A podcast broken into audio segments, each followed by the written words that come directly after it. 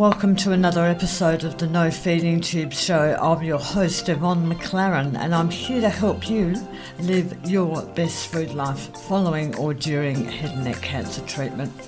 Thanks so much for listening. This is a lived experience and one that I think is better shared. And if you like the show, consider supporting it by showing me the love on the show link. Every little bit helps. So grab your favourite beverage or your walking shoes and let's get started.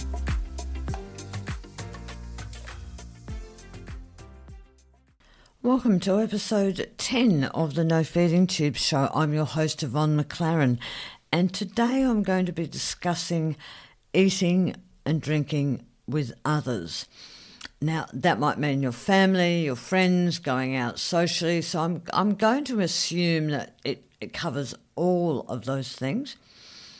Uh, and I think it's something that's very dear to all of our hearts because it is it's one thing that doesn't really get discussed too much uh, in the medical environment about what happens either during, uh, post, uh, pre, uh, with your eating and what happens with your life um, after having head and neck cancer treatment.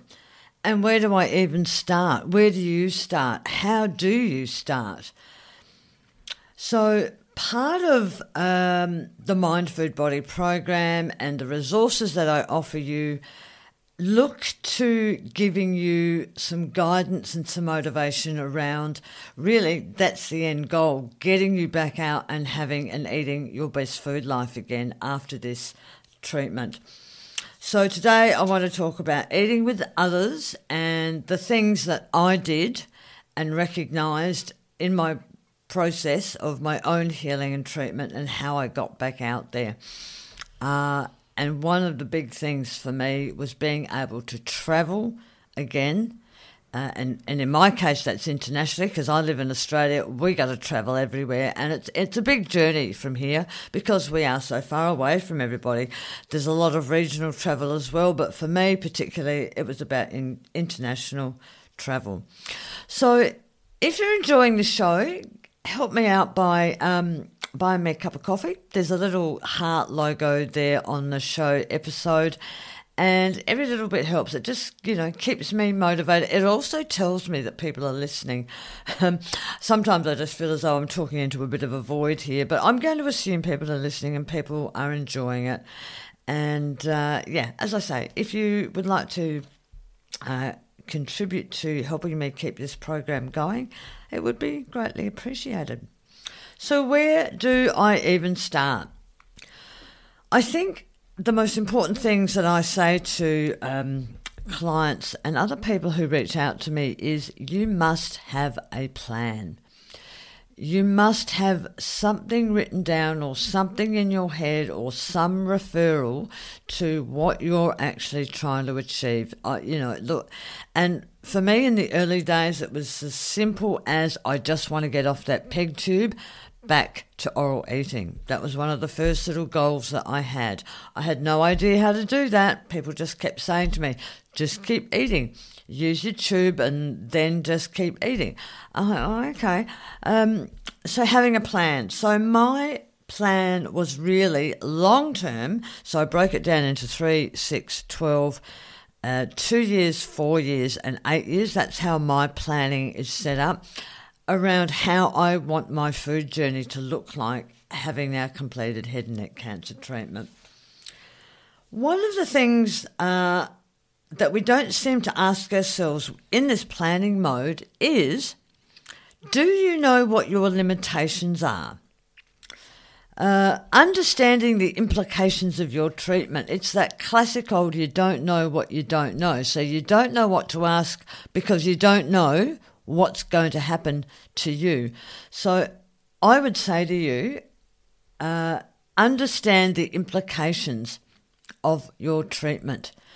Ask the hard questions. Are you going to be able to ever get off that peg tube? Are you ever going to be able to swallow?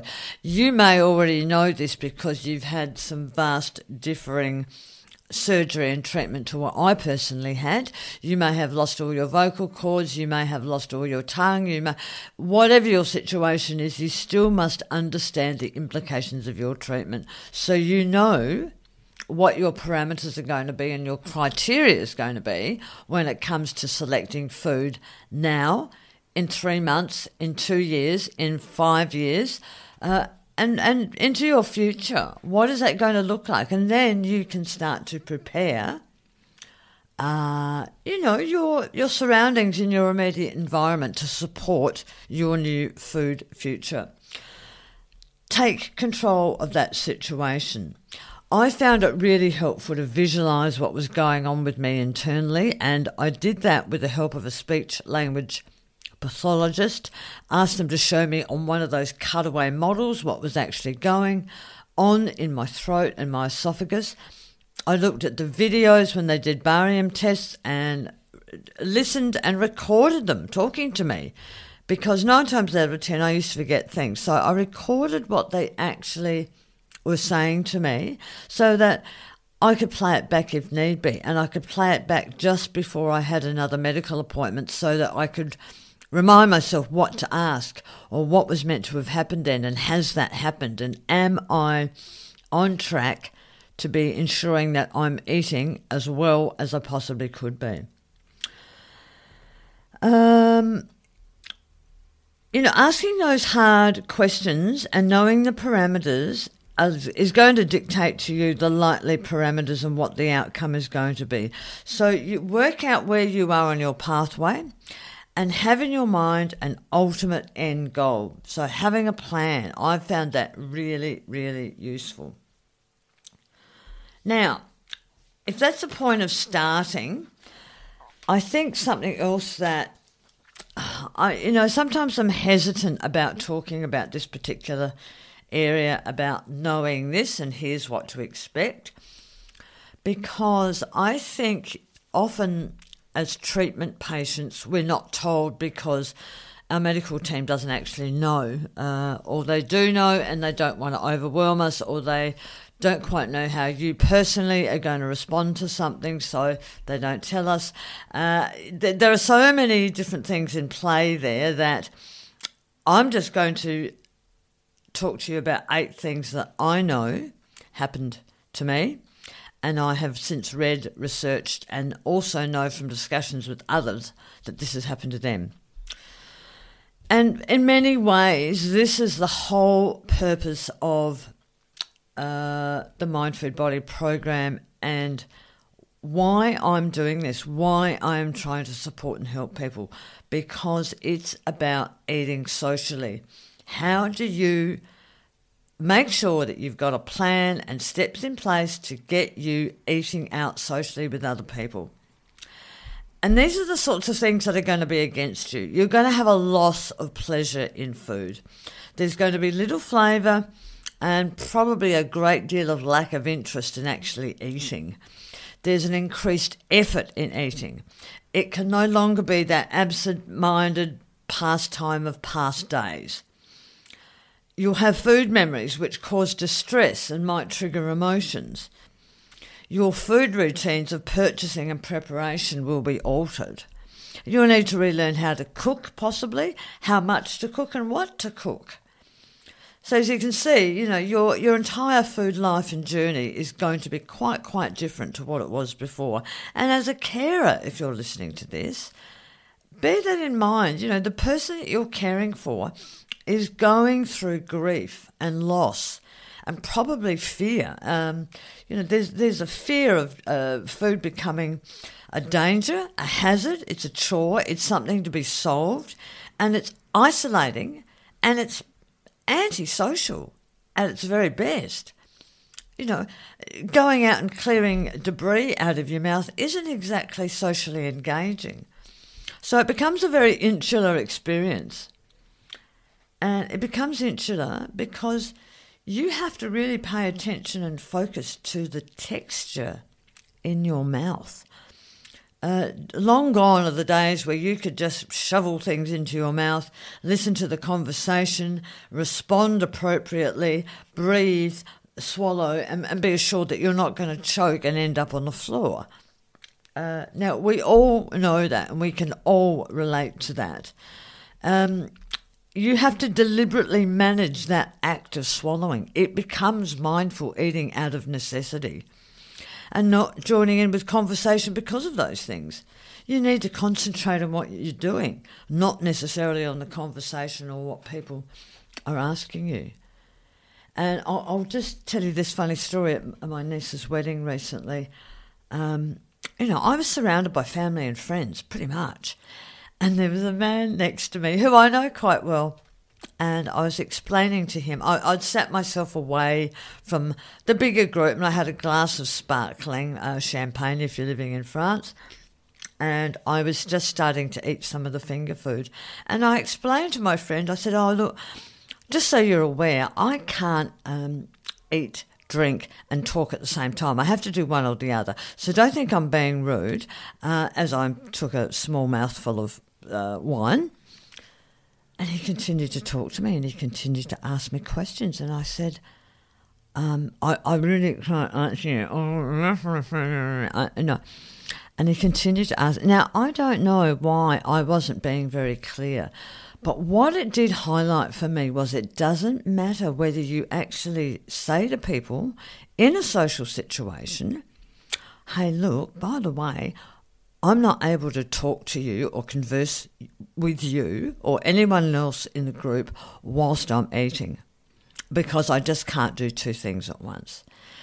Um, I talk about some ideas and top tips later in the discussion here, but I just wanted to tell you that little story about someone who knew me, knew what I'd been through, and despite me actually saying them to them to their face, this is the difficulties that I suffer, they continue to ask me questions. Maybe they'd had too much champagne, I don't know. So know that they're the list of things that you're likely to experience, and as a carer, the list of things that you're loved one, spouse, uh, person that you're looking after is likely to experience as well. So, what do I suggest about social eating and eating and drinking in front of others? Here's what I've learnt you have to come to terms with the fact that you are just not that same food person anymore. There are different processes uh, for you as a partnered person or a single person or not having a close circle of supportive friends around you. It all affects how you're going to manage this process going forward and how you eat out socially. You're likely to be experiencing embarrassment, fear, loneliness, doubt, self consciousness, lack of confidence, anxiety, and a reduced social life. Now, all those things happen to me, and one by one, I deal with them and work through them and find myself strategies that work for me, and I um, use those strategies when I'm out.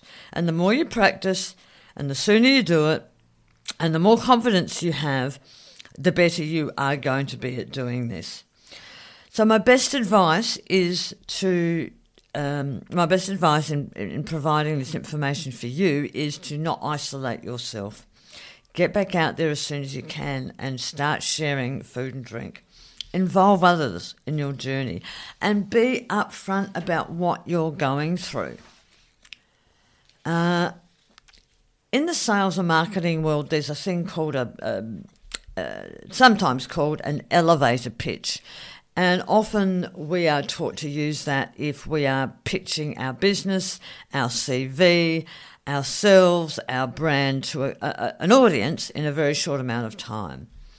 And you really need to come up with a um, elevator pitch, if you like.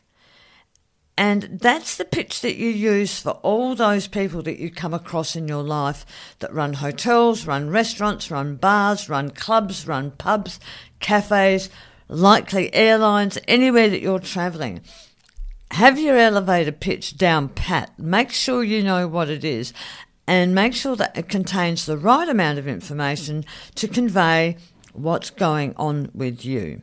My elevator pitch, for example, is Hi, I'm Yvonne. Look, I've had some head and neck cancer treatment and I have trouble swallowing as a result. Uh, they've removed a bit of my tongue, they've radiated my throat, and all these side effects affect the way that I um, eat. So things like moisture, acidity, texture, temperature uh, are all part of the things that I have to consider when I'm swallowing. And I leave it at that. Nine times out of ten, people love to help and they jump in. They go, Great, we'll help you. Um, they'll, they'll often run their fingers down the menu with you, trying to help you, uh, and that's priceless. We know that that very rarely works, but you know, kudos to them. Encourage that, get them involved, talk to them about your situation. And if you're a bit of a wallflower and a bit embarrassed and don't really want to do this, you could create something uh, which I put in the um, free resource here around eating with others. It's actually a communications card. And you can write all this down and laminate it if you like, and have a few of those ready in your bag or your pocket of your jeans or whatever you wear out socially, and give it to people in the venue so that they can just read dot point what's going on with you. Uh, you know that that can be another way of actually communicating what your needs are without you actually physically having to say anything. So, a social eating card might be the way for you to go.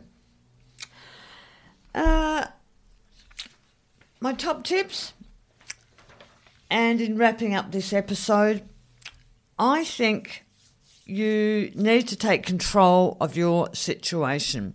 When you start to feel like you're in control of what's going on, it gives you more confidence to try other things.